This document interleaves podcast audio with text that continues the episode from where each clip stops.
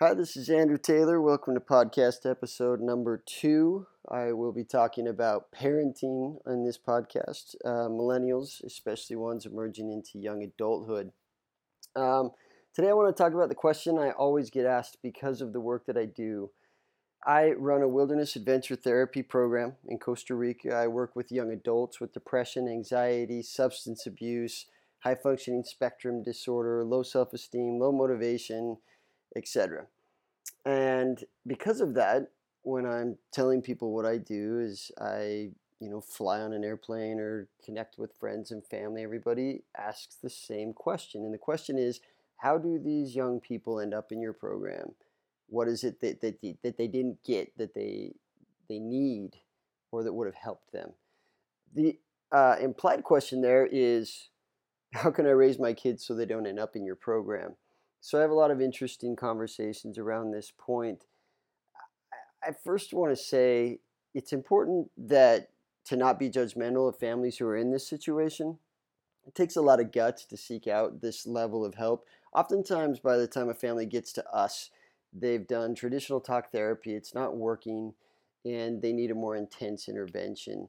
We do 60 to 90 day stays with our young adults, um, and it's it, there's a lot of structured therapy. It, it's quite an intense intervention, and so if a family gets to that point, they're pretty desperate. They they need a lot of help at that point, and you know it's not always about the parenting. There's a lot of great families out there, good parents that that have a lot of love and concern for their children.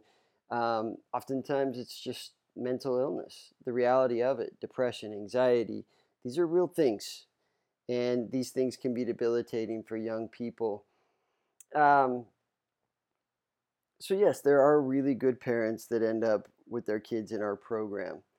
However, parenting does contribute, does contribute to some of the behaviors that we see, and that's what I'm going to talk about today. So, back to the question how do these young people end up in your program? What is it they need? And, and kind of the more implied question what can I do with my kids to, to help set them up to emerge into adulthood in a more healthy way? I have five things here I'm going to touch on. There's more, there's a lot more that I could talk about, but I'm trying to keep it simple today. The general theme, though, is discomfort. Helping your kids navigate discomfort, allowing them to sit in that discomfort, uh, allowing them to navigate that discomfort is is really helpful and and key to helping them develop into a young adulthood. So along those lines, I think the first one is firm boundaries. Uh, you need to tell them no. You need to draw a line in your home and in your family unit and what's acceptable and what's not. You need to try and be as consistent as you can with that line, and and when they do cross it, you need to be consistent with giving them consequences. It can be painful. I know it can be tough, especially if you've got a young person in your family that's dealing with unique issues and struggles. But they need to know that there are boundaries in the family, there are boundaries in life, and as they move on and, and navigate into adulthood, there's going to be boundaries there too. So make sure that they hear the word no. Sometimes we get young people in our program that we tell them no, and it's it seems like it's the first time they've ever heard no in their lives, and you don't want that for a young person. Make sure that they understand the the idea of boundaries and give them love and support as much as you can, but let them know that there is a line. Along those lines, number two goes with that, and that is allow them to experience natural consequences. Natural consequences are great teachers. Okay, helicopter parenting is something that you've probably heard of.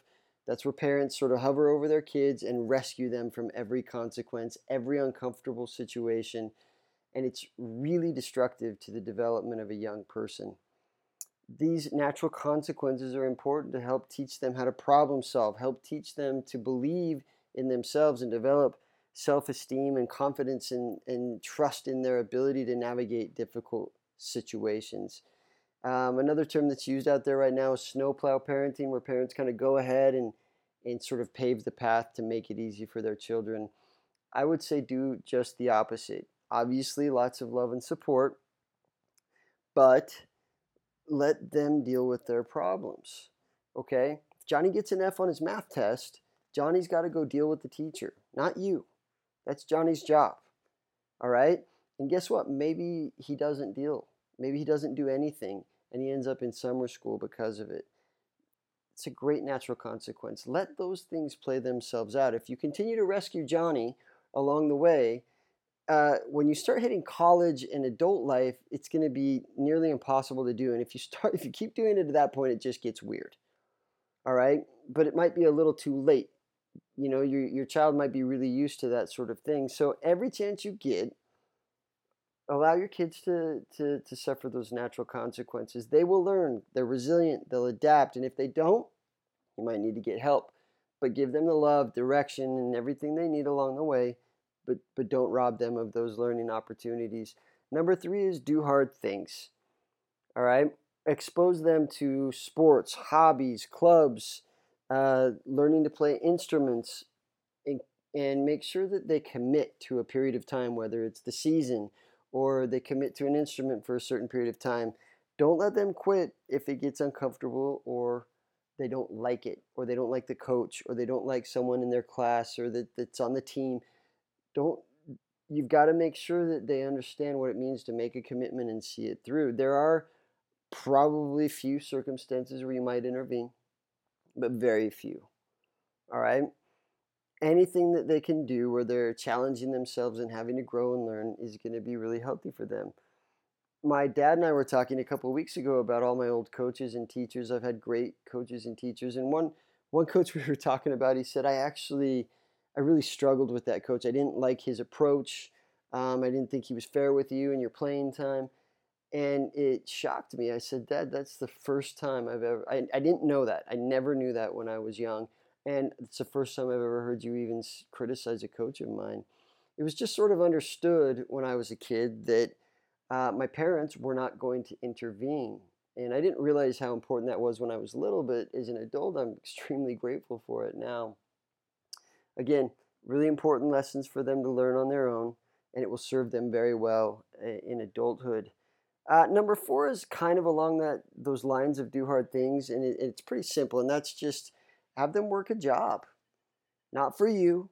Yeah, you might have some chores around the house and things like that, but have them work a real world job where they have to go out and learn what it means, the value of a dollar, and that they can be accountable to somebody else besides you. My wife and I were laughing about this as we were as I was telling her about this point, and she said, "Yeah, I got uh, I was late to my first day of work. I got written up, and they told me if I was late again, I'd be fired." Good lessons for young people. And especially when they're young, the consequences are pretty small, they're pretty minimal. Um, the consequences are obviously much greater down the road, and so these are these are things you want them to be learning. These are lessons you want them to be learning, while the consequences are a lot more uh, small. Um, number five, expose them to good mentors and role models. You you can't force this one. It kind of has to happen naturally and organically. But for some reason, and I don't know why, young people do not listen to their parents. I, I didn't I did not value what my parents were saying when I was young. And it's funny because a lot of the parents that talk to me when their children are coming into our program, they'll say, Andrew, um, I've been telling him the same things you've been telling him, and you guys are talking about for some reason he's listening to you guys and and I always tell those parents, listen, as much as I'd love to think we're amazing and brilliant and we're geniuses, uh, it's just sort of how it works. Um, someday I'm going to be calling these parents saying, will you talk to my 19 year old? Uh, he thinks I'm an idiot. You know, it, it just works really well. I don't know why, but good mentors, role models can be really helpful to raising healthy young adults.